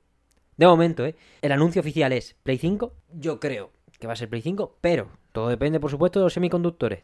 Por ejemplo, Resident Evil 8 estaba anunciado solo para Next Gen y luego re- recogida de cable porque habían vendido 5 consolas, porque no había más. El remake de Resident Evil 4 también está anunciado solo para Next Gen, pero como le vean la oreja al lobo, para atrás. ¿Quién sabe? O sea, Sony va a sacar God of War Ragnarok en la puta Play 4 es, y como, como lo atrasen más de lo que se prevé, que se supone que va a caer en noviembre al final, esos rumores yo ya yo ya no sé a qué, a qué rumores darle tenderles la mano. Hombre, parece un poco creíble teniendo en cuenta que quedan 5 meses Sí, y no sabemos nada. sí, yo, a ver, ya veremos. Tampoco sabíamos nada de Last of Us Remake y nos dio la sorpresa. Todo dependerá de los semiconductores, no hay otra. Y ya pues si va a pedales, pues va a pedales en Play 4, pero como venda 60 pavos. También querrán no meterlo en- en consolas viejas por eso, para que la gente no se compre la de 60 y suba a Play 5, que van a poner ya 80 cómodas. A 80 cómodas. Porque ahora de momento la han puesto a 80, o sea, Final Fantasy VII Remake salió a 60, luego a 80, pero en Next Gen que podía subir la gente y podías comprar Intergrade aparte o te lo, lo que sea. Luego 80, pero en la Epic Games Store, que me voy a la India y a tomar por culo. Y ahora 80 en Steam, pero me sacas una oferta del 34% porque si no se te cae la cara de vergüenza. Quiero decir, todavía no la han colado entera y quieren colarla entera. La segunda parte van a decir 80 o mierda. Y... Pero que 80 o mierda, porque ya si no... No, no, como sea, como sea más. O sea, como, más no puede ser, ¿no? Pregunto ya con miedo. Porque es como, también preguntábamos de normal, no, la nueva generación ya va a ser exclusivo todo en 2022. Es como, ah, amigo, estamos en tiempos muy nuevos y muy cambiantes para la industria del videojuego. Nos tenemos que adaptar tanto jugadores como, como compañías. Las compañías se adaptan tocándonos los huevos de momento. Pero cuando se les vicie la tuerca, como le pasó a Electronic Arts, como le pasó a, a las loot boxes, que tengan cuidado con las decisiones que toman. Joder, me voy a tener que jugar el, el primero. Y mira, y mira que te lo decía hace tiempo, digo yo, a la mierda, ¿eh? Que me juego el primero y me sé toda la historia. Pues, pues no, ahora me voy a tener que jugar el primero para entender los que vienen. No para hacerme el guay y sabérmela ya toda la historia antes de que salgan las otras dos partes, no, sino para poder entenderla. Es que poquísima broma, ya ya no por... Esto ya no quiero hacer más comentarios de Final Fantasy VII, no por nada, sino porque me gustaría cuando hacer una mesa redonda, ya no solo nosotros dos, sino más gente que se quiera jugar el remake, que pueda venir aquí a colaborar. Pero es que es tan distinto el original. La, la parte que corresponde del remake respecto al original es tan distinta. Ya no, ya no solo por la vacilada de Sephiroth y todo, sino por el peso que le ponen a los, a los personajes secundarios, el nivel de los diálogos, todo lo que hay de juego nuevo en Final Fantasy VII Remake es de, es de la más alta factura a la altura del juego original. Y eso es una puta chaladura. A ver, sí, ¿no? Que, que es eso. O sea, Midgar, la parte que corresponde a esta, al remake, eran como, según he leído, 10 horas del juego original. Aquí ya digo 45. O sea, ahí ya te dicen hasta qué punto se han explayado. Va, va, no, no nos lo vamos a creer. Cuando salió el remake de Final Fantasy VII en abril de 2020 y la gente estaba en plan, no lo voy a creer, no lo voy a creer y yo, bueno, yo qué sé, me dicen esto de 60 juegos al año y al final son también, pero esto no lo vamos a creer. El screenshot, no, no screenshot, el, el render perfecto de, de directo de la consola o del PC en el que rinda el, el teaser, del puto Cloud y Sephiroth andando juntos, es que me lo ponía, lo marcaba. Es que es demasiado. Me parece un nivel de icónico muy demasiado tocho. Sobre todo bajo el contexto en el que está, porque tú puedes hacer un Photoshop de los dos juntos, pero el contexto de tienen que formar equipo y los vas a manejar a los dos probablemente es de es de pegar un cabezazo al techo. Bajo mi punto de vista. Nos vemos en Navidad de 2023. Más les vale, ¿eh? Como me lo retrasen. Yo creo que no, que no deberían, porque, coño, es eso. El primero salió en 2020, pues tres años después, vamos, serían tres y medio, pero 2023 es la parte 2 y 2026 parte 3, ¿no? Mm, Explayarse más que eso te puede salir más mal que bien. Los de, los de PC los jugaremos en 2028. Así que. Y, apretad los dientes, porque esperemos que en medio pongan juegos buenos, que sacan multiplataforma. en fin, qué bueno Final Fantasy VII. Una, por cierto, hablando de la presentación en líneas generales, Ujú. una celebración digna del 25 aniversario. O sea, sí, sí, en contenido sí, pero como me dijiste antes que hubo problemillas técnicos. Ah, eso sí, que el puto directo se, se chafó tanto en el Before, Cry- en el Before Crisis, en el Crisis Core, como en el, como en el anuncio. El vídeo original, que yo pensé que era culpa de higiene me está cagando en sus muelas. tío. No, pero eran todos los streams. Era, el teaser empieza con una pluma cayendo del cielo, ¿verdad? Una pluma cayendo del cielo, se ve al Cloud andando con el Sephiroth y empieza a... empieza ahí a derrapar y de repente, fundido a negro, Final Fantasy VII Rebirth. Y dices, ¿cómo? ¡Qué putada! O sea, llevas años callándote la boca de esto y se te anuncia de la peor manera. Lo pierdes todo. Una pena. O sea, por- por- el equipo de desarrollo me dio pena. En ese momento dije, hostia, tío. El teaser que han montado tan guapo, porque claro, luego lo ves en 1080 y dices, esto es, esto es oro molido. Y, y- y el cabrón del quitarse que tenía descargando el, el, el avatar en 3D, tío, con su puta madre. Y se cargó el stream, macho. Esto no pasaría si siguiese existiendo el E3. Exactamente. Al Phil Spencer no se le cae el internet en la conferencia. Fibra óptica, un giga. Tiene Phil Spencer en el pecho. Tal cual. En la X del equipo de la camiseta. En la X. Qué grande Phil. Hostia. Se quedan sin Final Fantasy de momento, ¿eh? Los de Xbox. Madre mía. Eso sí que están. Tiene que salir, tiene que salir. Eso sí que tiene una fatiga del copón, vamos. Porque el Phil estará intentando colar la del Game Pass. Y Square es como, a ver. Espérate, como que de 80 cucas a 0 cucas. No, a una cuca. No, no. No, pero es que además yo soy Phil y le digo, che, mira lo que te he puesto yo aquí, te he puesto los Riders. Mojón, mojón. Y, y me lo has colado. Te he puesto Guardianes de la Galaxia, que te salió rana. Y te lo he metido. Aquí somos primos hermanos, tío. Aquí hay que ayudar. ¿Sabes? Aquí. Aquí dame lo bueno también. Hombre, aquí hoy por mí, mañana por ti. No. O al revés, da igual. Pasamos ya entonces, si quieres, Javier, al juego de la semana. Hablamos de Tunic, que ya lo sabréis ustedes porque tenéis el título del programa delante. Tunic, juego que salió el 16 de marzo de este mismo año para Xbox y PC y sale el 27 de septiembre, también de este año, para Play 4 y Play 5. Juego dirigido por Andrew Schuldice, que es uno de los que más hemos visto en los últimos años. Se ha hecho bola, no tenía fecha, o sea que no se puede, no sé, creo, creo que- creo que no tenía fecha, ¿eh? también me la estoy jugando ahora. Así que no se les puede achacar responsabilidades de retrasos y cosas, obviamente los ha habido, porque ha tardado como 5 años en salir. Un juego que visualmente creo que se ha quedado donde estaba, o sea, lo tocho, tocho de lo visual estaba ahí. Pero bueno, se torció lo que sea. Espero que sea más por el, por como, por el estilo Cuphead que hablamos antes en el fuera de carta, que por cualquier tensión que hubiese dentro del estudio. Algo que se aplica también a ciertos juegos que sale día uno en Game Pass, de un bichito.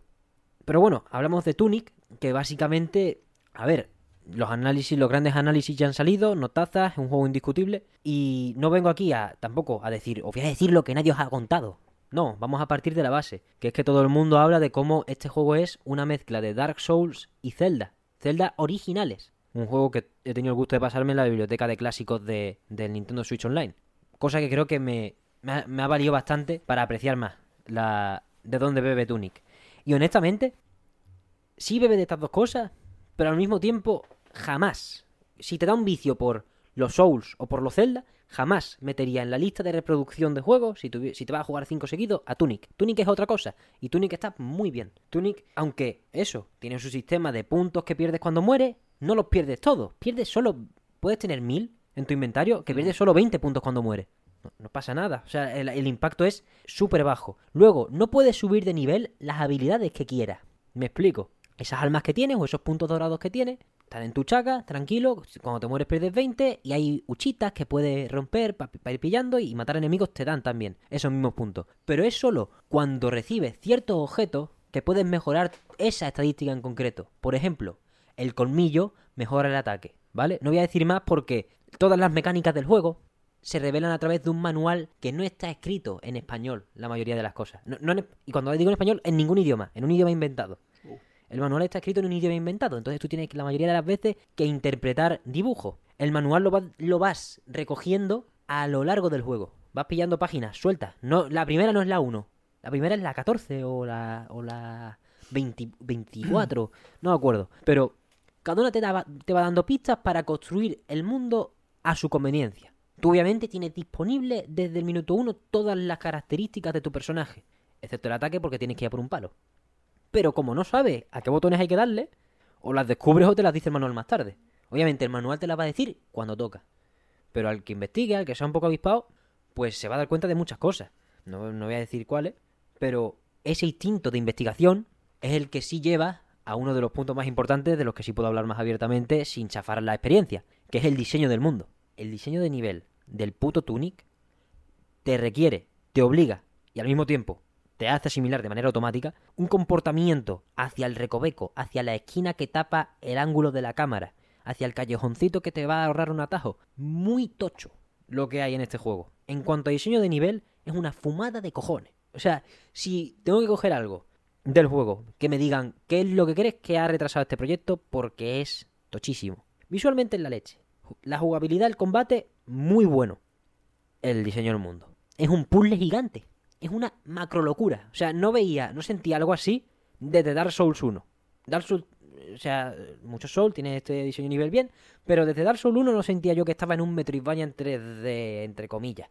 Este tiene menos de Metroidvania, en tanto que en el plataformeo, que todo es en una altura, quiero decir, hay rampas y tal, pero no puedes saltar. En este juego no puedes saltar, o al menos no me lo he pasado entero, pero de momento no me han dado el salto. Voy por más o menos la mitad, porque me he cargado a, el juego va a encender cuatro faros y he encendido dos y estaba a punto de encender el tercero cuando he dejado de jugar esta madruga. Eso, su diseño de nivel es brutal. O sea, es un juego de ir despacito, puedes correr. La única pista que voy a dar, que, se, que te la dice el manual y que me parece importante en tanto que, como mueres muchas veces, no, como un Souls, pero sí puedes morir muchas veces y se te puede hacer buena sección, correr se corre dejando pulsado A. Cuando yo descubrí esa mierda me volví loco, porque vamos, estaba Esquivar, te lo dice el manual muy pronto. También se puede esquivar y todo eso. Sí, se puede rodar. Se... El parry es muy raro, no lo voy a usar nunca, probablemente. Porque es pulsando dos. Bueno, ese, lo voy a decir. Pulsando dos veces el gatillo, el R2. Y se pone el juego a cámara lenta y hace el parry, pero el, enemigo está parado, entonces tienes que calcularlo de una manera muy extraña. Si le pillas el truco, quizás es buenísimo, ¿eh? Y está muy bien implementado, pero yo, yo no le acabo de pillar el truco, como la mayoría de parry de todos los putos juegos, nada más que me sé el del Metal Gear Rising. El, el juego te mete muy fácilmente en un instinto de exploración muy primario o de juego de juego de toda la vida. No lo hace, no lo hace perfecto, en tanto que no sé lo que es hacerlo perfecto, ¿eh? Yo creo que quizá la, mayor perfección que he visto en ese aspecto es la de Dark Souls 1, pero tampoco recuerdo ya si me dejó esta sensacioncilla que me deja Tunic de mm, ansia por encontrarlo todo. Un poquito nada más, ¿eh? No, hay mucha gente que se quejó de eso cuando salió el juego y yo no lo he sentido tan fuerte como muchos que, le va, que castigan mucho a Tunic por el... Es que no sé qué me pierdo, es que no sé qué. Yo te digo una cosa, me siento que me pierdo mil veces más cosas en Elden Ring, por ejemplo, porque siento que todo tengo que jugarlo porque todo está hecho al máximo nivel de factura y todo tiene recoveco, que en Tunic. En Tunic, cuando veo un recoveco que va a un pasillo que por detrás del cubo gigante me lleva un cofre, digo, soy un puto genio. Y ya está, y ahí se queda. No digo, uff, ¿cuántos me habré saltado? No sé qué. Que es verdad que hay veces que te los enseña el juego, la típica de que está a otra altura y dices tú, ¿cómo coño llego ahí? No, de eso hay mucho en Tunic. abusa tela de eso. Pero es que está tan bien diseñado porque tú ya dices, coño, quiero llegar a eso. Pero tú vas a tu rollo, a avanzar. Y cuando te cuando estás de vuelta, por ejemplo, de, un, de una mazmorra y dices, oye, mira, ese desvío, a ver, y empieza a caracolear y un diseño bien guay y una zona que se pone a oscuras entera la pantalla en negro, de repente caes en el cofre y dices, la puta polla. No puedo.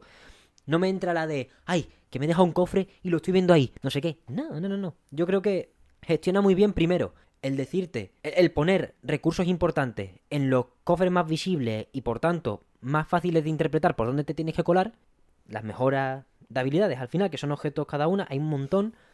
Encontrar un huevo de objetos la hay, hay magia, resistencia, curación, eh, puntos de vida, ataque, defensa. Y no sé si hay más, no sé si me he dejado alguno. Pero pillas un montón de flores, pillas un montón de, de dientes. Es como, está hecho para que si has adoptado ese sistema, que yo recomiendo por ello, pasarte este juego en cuatro tardes, porque dura entre 12 y 20 horas, según expertos. 20 horas al completionista, 12 horas para el pachangueo.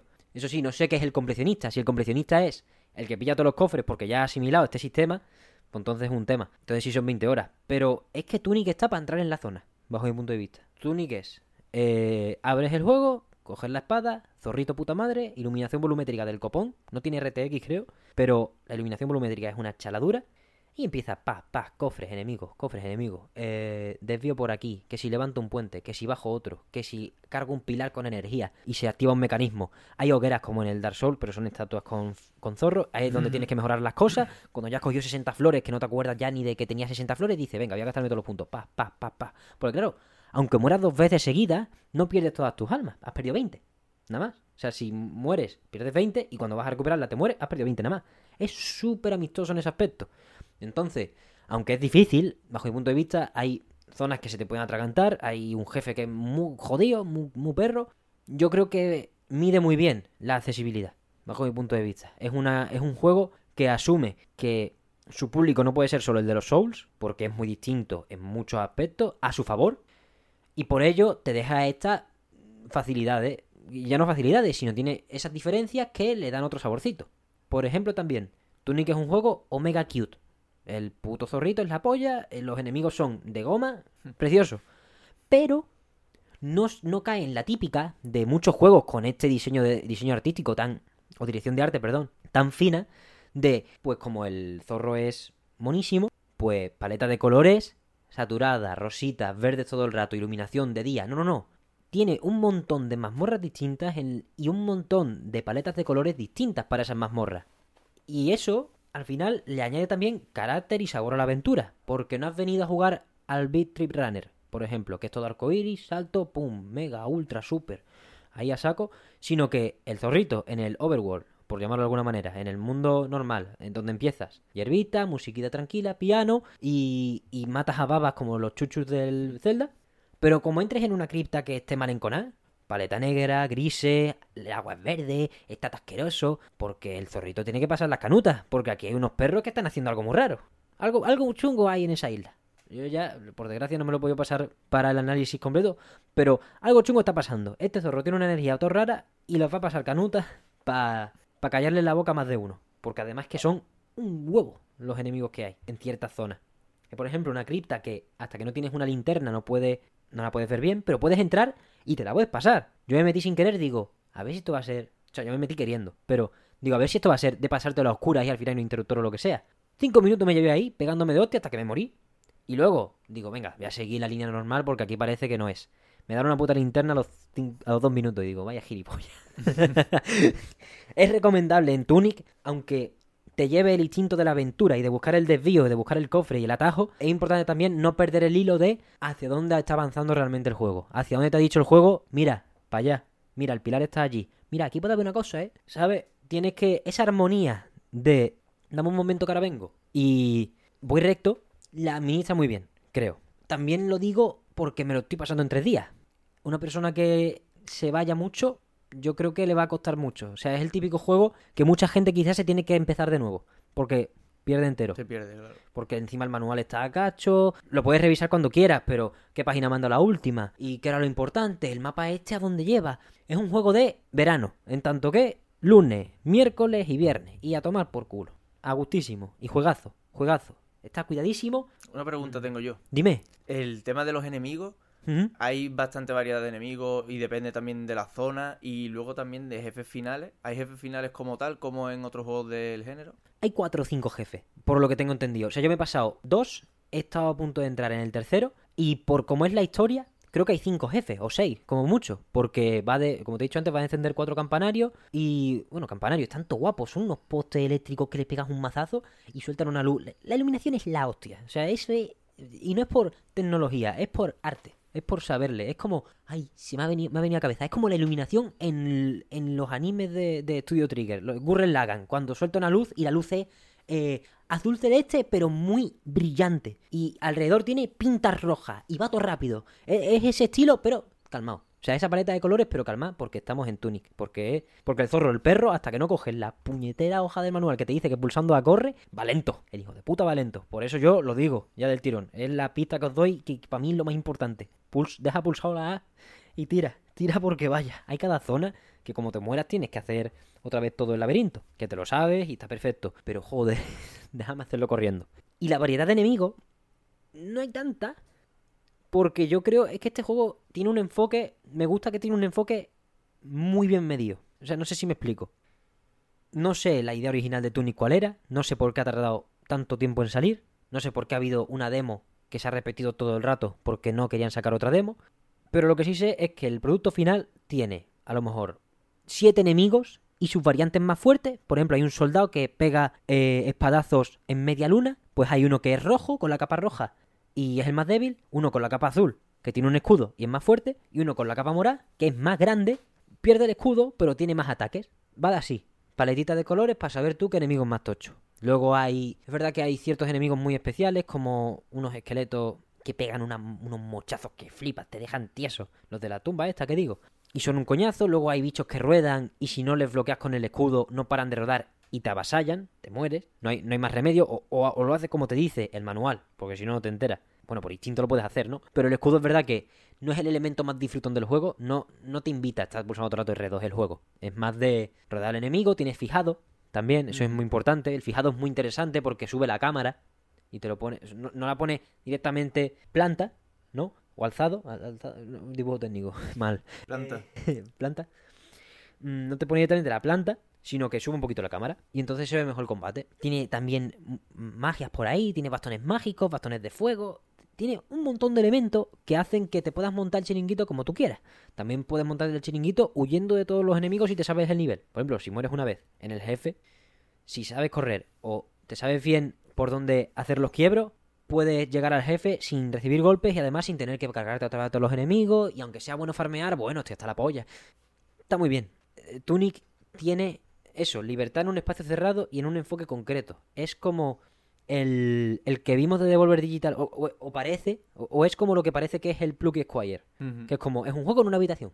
Esperemos que sea solo una habitación, el enfoque sea sencillo, dentro de que ya es lo más tocho que he visto yo en mi puta vida.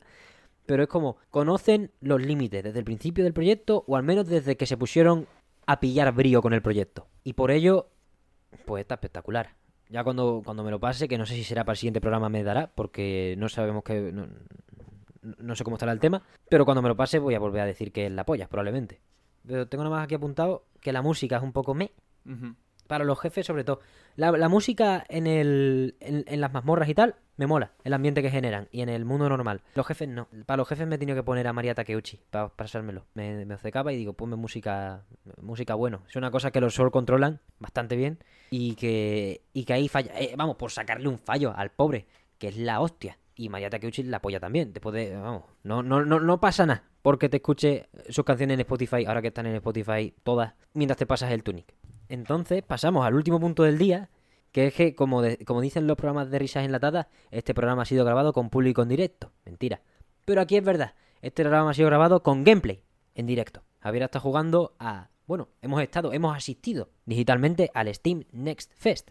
Porque no se puede asistir de otra manera, si no me caliento. El festival de demos de Steam que, para poneros en sintonía, pues a mí, por ejemplo, me ha descubierto en, lo, en el último año y medio dos pedazos de juegos, como son Narita Boy, pedazo de demo que tuvo en su día, y Boomerang X, que vaya, es la demo que más habré jugado en mi vida. No sé, yo creo que la que más he jugado en mi vida. Boomerang X juega RAL de Devolver Digital, pero es verdad que también he dicho dos que son conocidos. Aquí estamos también para buscar cositas. En, la, en el Steam Next Fest de este, de este mes o de esta semana, acaba el 20 de junio, es decir, cuando escuchéis esto tenéis un día para probar las demos, que os recomendemos. Es verdad que son demos, ¿eh? Echadle un tiento, el Steam Next Fest siempre es bueno. Y si no llegáis a este, pues hay uno en septiembre, creo, siempre. Hemos jugado a varios. Javier ha estado jugando y yo he estado jugando a las demos mientras se grababa esto. Bueno, Javier ha estado jugando mientras se grababa, yo un poco antes. ¿Y qué nos traes? ¿Qué te ha molado? ¿Qué te ha molado? Cuéntame. Pues el que he estado jugando y que me ha gustado mucho es el Midnight Fight Express, que ya lo vimos en el Summer Game Fest. Ujú. quizá pasó más, desa- más desapercibido por lo que ya dijimos de esa conferencia, un poco coñazo, un poco, un poco tostón, además estuvo en la parte mala. Y lo tenemos para el 23 de agosto de este mismo año. Y he estado probando la demo, me he jugado un par de niveles completos. Y la verdad que me ha, me ha gustado mucho, así es con vista isométrica. Y básicamente por lo que he visto, porque es verdad que estaba grabando al mismo tiempo y no estaba leyendo muy bien la, la historia, pero eres un agente retirado. O sea, tú apareces en una sala de interrogatorio y luego, no sé si eso es por un, eso es antes, es después, pero luego apareces en tu piso, te tiran un, en la tele dicen que las calles las han tomado los criminales, que, que todo el mundo, que cunde el pánico, literalmente, dicen eso y luego se abre, llaman a la puerta, entra un paquete, sale un dron y el dron pues te dice, sal a la calle y párteles la madre a los criminales esto, que tú eres un agente retirado y tú lo que necesitas es un poquito de salseíto. Entonces sales y te empiezas a encontrar criminales y a ponerte a pegar puñetazos. La verdad es que el combate es muy satisfactorio, me, me gusta mucho. Tienes un botón para pegar que puedes encadenar combos, tienes otro botón para bloquear, un botón para esquivar, un botón para contraataque, para lanzar objetos, puedes coger, puedes coger objetos del suelo, arm- armas del suelo. Es una locura, chaval. Puedes lanzar sillas, el entorno es muy importante y está muy bien la variedad de, de escenarios, incluso en los dos niveles que he jugado, pues vas por mu- muchos sitios distintos. Si veis eh, el tráiler, pues se ve todavía más, más situaciones. Yo no he llegado a hacer como he visto que estaban bajando por un edificio con un, con un cable, en fin, una, una locura, muchas muchas más cosas. Lo que sí digo que mm, es muy, muy disfrutón, la verdad. Se te puede, se te puede pasar el tiempo volando con el, con el sistema de combate porque es muy satisfactorio. Y, además le da muy- mucha variedad el poder coger las armas del suelo y el tener lo- los bloqueos. Hay muchos tipos, de- vamos, los dos niveles que jugaba había un- cada vez que te iban presentando nuevos tipos de enemigos, pues unos que no les, tienes que pegar con el puñetazo recargado porque se defienden, otros que tienen armas que no te las puedes bloquear, tienes que esquivarlas, en fin. Y lo que he acabado haciendo es cargándome al Lil Tony, que no sé qué sería, que sería era, bueno, no era el líder líder, pero era, yo qué sé, el capito que había ahí dirigiendo a los criminales, pues me he cargado al Lil Tony, ¿ahora qué, cabrón? Y, y me ha gustado mucho, ¿eh? La verdad es que lo, lo tengo, lo tengo en el, en el radar, ¿eh? Lo digo totalmente en serio, que me he quedado con ganas de más. Estamos de enhorabuena los que nos gustan las tollinas bien pegadas ¿eh? este año con el Sifu y este nada más. Ya estamos alimentados, vamos. Impresionante. Yo está jugando. Bueno, eh, he estado jugando más durante esta semana, entonces he jugado unos pocos. Pero me gustaría recomendar el, de- uno del que ya hablamos en, en el mismo stream del Summer Game Fest, Sí. puede ser. Sí. Que lo enseñaron en el Day of the Devs y es el Nayad. Primero, producto español y segundo, pues la demo me ha encantado. La demo me ha encantado, aunque se le ven ciertas cosillas. Una, eh, se nota que es una versión no súper preliminar, pero sí el control. Básicamente estamos, somos un espíritu del río, guardián del río, que va pues nadando boca arriba, o asumo que boca arriba. Y es verdad que el control, excepto en las partes en las que te deja bucear pulsando la A o te deja impulsarte pulsando la X, te deja en todas partes. Pero excepto cuando haces eso, el control, yendo lento, se siente un poco que te. que la flecha del stick. que el stick marca la dirección a la que va tu centro de gravedad. ¿Me entiendes lo que quiero decir? En un río, yo siento que debería ser más por inercia. Sí. Y que si yo levanto para arriba, vaya con una, con una curva más menos pronunciada, pero cuando tú le pegas para arriba, el personaje se frena y el centro de gravedad rota. Pero el ambiente, la música, lo bonito que es. Hay una misión secundaria que es llevar un pato con su madre. Que, que no te dice nada el juego, ¿eh? Cuando lo haces te lo dice. Has llevado al pato. Pero el típico de... "Ch, Da tu rollo. Yo no te voy a decir... "La Cagaste. Cagaste. Dejaste al pato morirse. ¿Qué haces? No, no, no. Tú estás por aquí, eres el guardián del río, tú sabrás. Y como ves un pato amarillo, pues coño, el pato amarillo está solo. Y al otro lado de las piedras está un pato verde, que es más grande. Usen el cerebro, señores. Lleven a ese pato con su mamá, por favor. Porque no hay cosa más bonita que luego escuchar el... ¿Cómo se dice? El cuac. El cuac. O sea, no sé cómo se dice. El, el graznido de los pájaros. No, pero, eh, pero eso el graznido no es. Eso no es un graznido, ¿no? Mm, No sé. Necesitamos, no soy un, necesitamos un biólogo. No soy el- ornitólogo, lo siento. Necesitamos un biólogo para Mesón Sol, ¿eh? Hay muchos bichos, te persiguen peces también. Luego hay un capítulo. Hay muchos capítulos. Yo he llegado al tercer capítulo, me lo estaba pasando y todavía no se acababa la demo. No, no me lo paso entero porque digo, a ver, te estoy ya hablando. Aquí, déjame pagar por luego, luego, coño. Que como, no, no sé cuán largo puede ser este juego. Pero iba ya por el tercer capítulo y era como que no se acaba esto. Pues bueno, al final acabé dando un crío una, flauta Y ahí empezará la historia tocha, ¿no? De que ya vas conociendo a los críos, el crío crecerá y ya te pone todo a llorar. En fin. Da igual. Rollito gris en tanto que mecánica simple, en gris salta y en, y en te mueve. Pero es verdad que con un toque distinto en tanto que tiene objetivos intermedios y no va solo de ver el viaje bonito, que para mí es lo principal, porque me, me gusta por eso. Pero se le puede encontrar encanto por otros lados también. Nayat, tremendástico, ganas de ver de verlo mejorar un poquito y ya jugarlo en el tercer cuarto de 2022. Esperemos que, que lleguen tranquilos a la fecha. Por otro lado, he jugado un par de juegos más. Bueno, he jugado, he jugado varios juegos.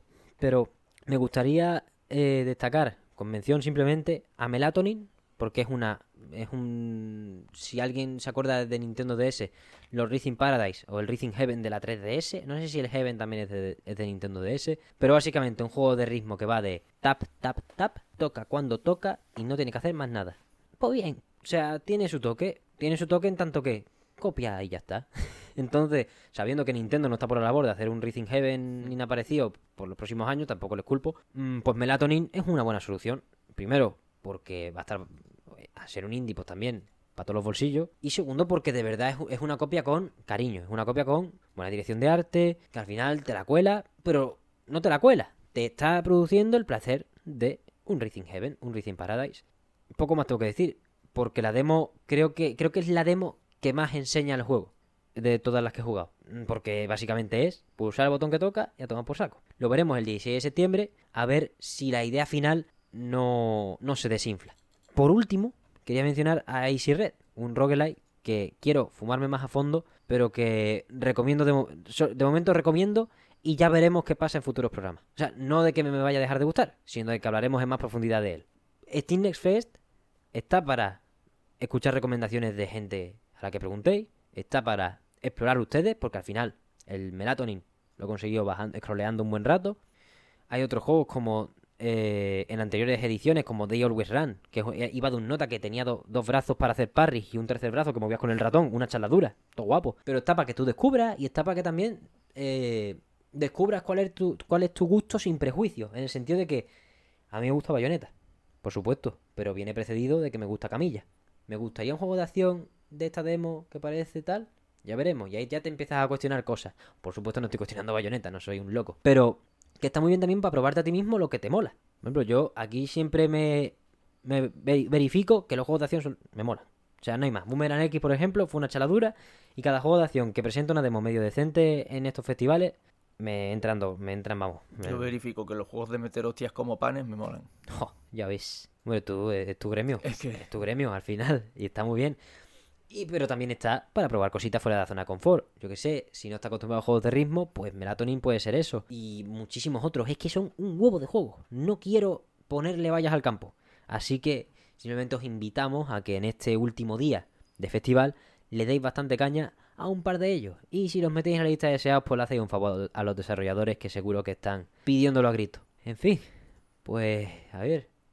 Si no tenemos nada más que decir, vamos cerrando. Nada, me guardo para la semana que viene, porque yo he, he estado en Corea. He estado en Corea, he, he ido a, he ido al arcade y ayer también le estuve dando ya a las tortugas S de Revenge, pero ya todo eso. ¿Cómo? Espérate, espérate. ¿Te las compran, sí, sí. ¿te las compran digital? Me lo compran digital. Me cago en mi vida. Me lo compran digital, me han, me han ganado la batalla.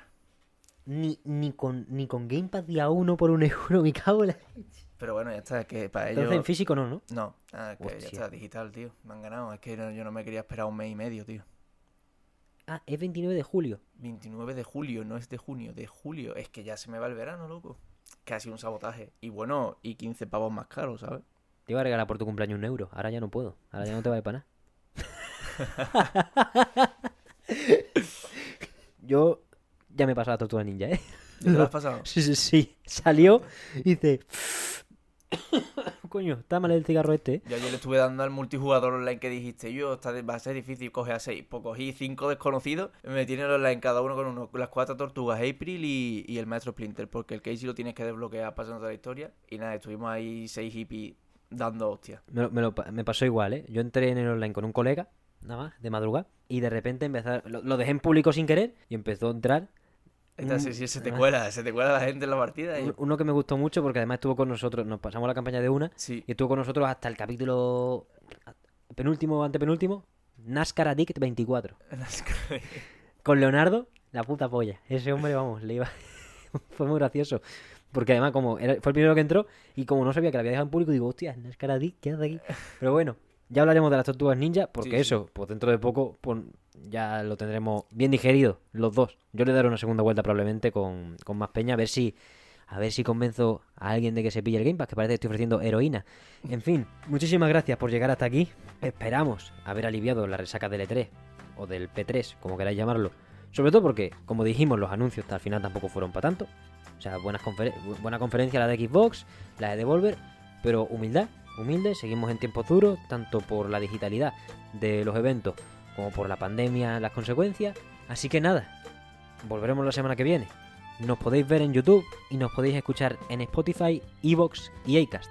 Cualquier comentario es del más grande valor y nos los podéis lanzar a través de cualquiera de las vías oficiales.